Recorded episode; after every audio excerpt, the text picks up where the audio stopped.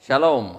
Shalom. Greetings to you in the name of Jesus. Salam dalam nama Tuhan Yesus. Let's see today's inspiration from Proverbs 16 and verse 9. Inspirasi hari ini dari Amsal 16 ayat A man's heart plans his course, but God directs his steps.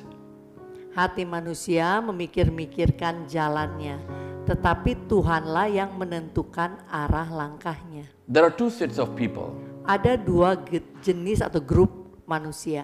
The first set of people Yang pertama, don't have goals, no dreams, nggak punya tujuan, nggak punya impian, no visions, nggak punya visi, no plan, nothing. nggak punya rencana, pokoknya nggak punya. Tomorrow, what you're going to do? Besok kamu ngapain? I don't know.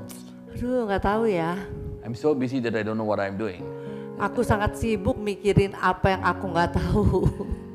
Some people are like that. Ada orang-orang Some seperti people itu. tell, when we cross the bridge, let, that, that- let us see the time. Ada juga yang bilang nanti aja kalau udah kita udah nyeberangin jembatan baru kita lihat di sana apa yang harus dilakukan.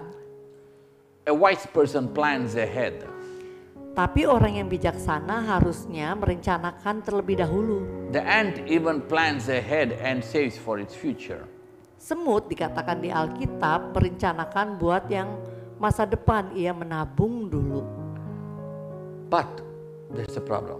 Tapi ada masalah. You plan anything and everything. Kita merencanakan apapun, But here the Bible tells tapi Alkitab di sini katakan it's God who directs your steps. Tuhan yang menentukan arah langkah. You may plan everything. Mungkin kita merencanakan segala sesuatu. Every company plan.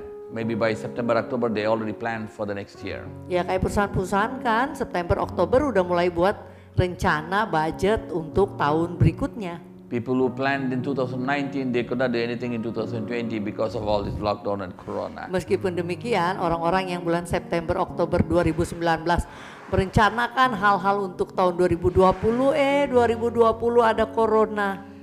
Whatever you may plan, but what happens is God is the one who sets you. Ya kita bisa rencana macam-macam ya, tapi Tuhanlah yang menentukan arah langkahnya. So today, Hari ini commit your ways to God. Serahkan jalanmu pada Tuhan. So let Him direct you. Biarlah di tengah rencanamu Tuhan mengarahkanmu Give all your plans, your desires to God. dan serahkan semua rencana-rencana kita dan kerinduan hati kita kepada Tuhan. Shall we pray and give everything to Him? Mari kita berdoa dan serahkan segalanya kepadanya. Let's pray. Mari kita berdoa. Father, we come to you in the name of Jesus. Bapa kami datang dalam nama Tuhan Yesus. Lord, you're the God Almighty. Tuhan, Kaulah Tuhan yang Maha Besar.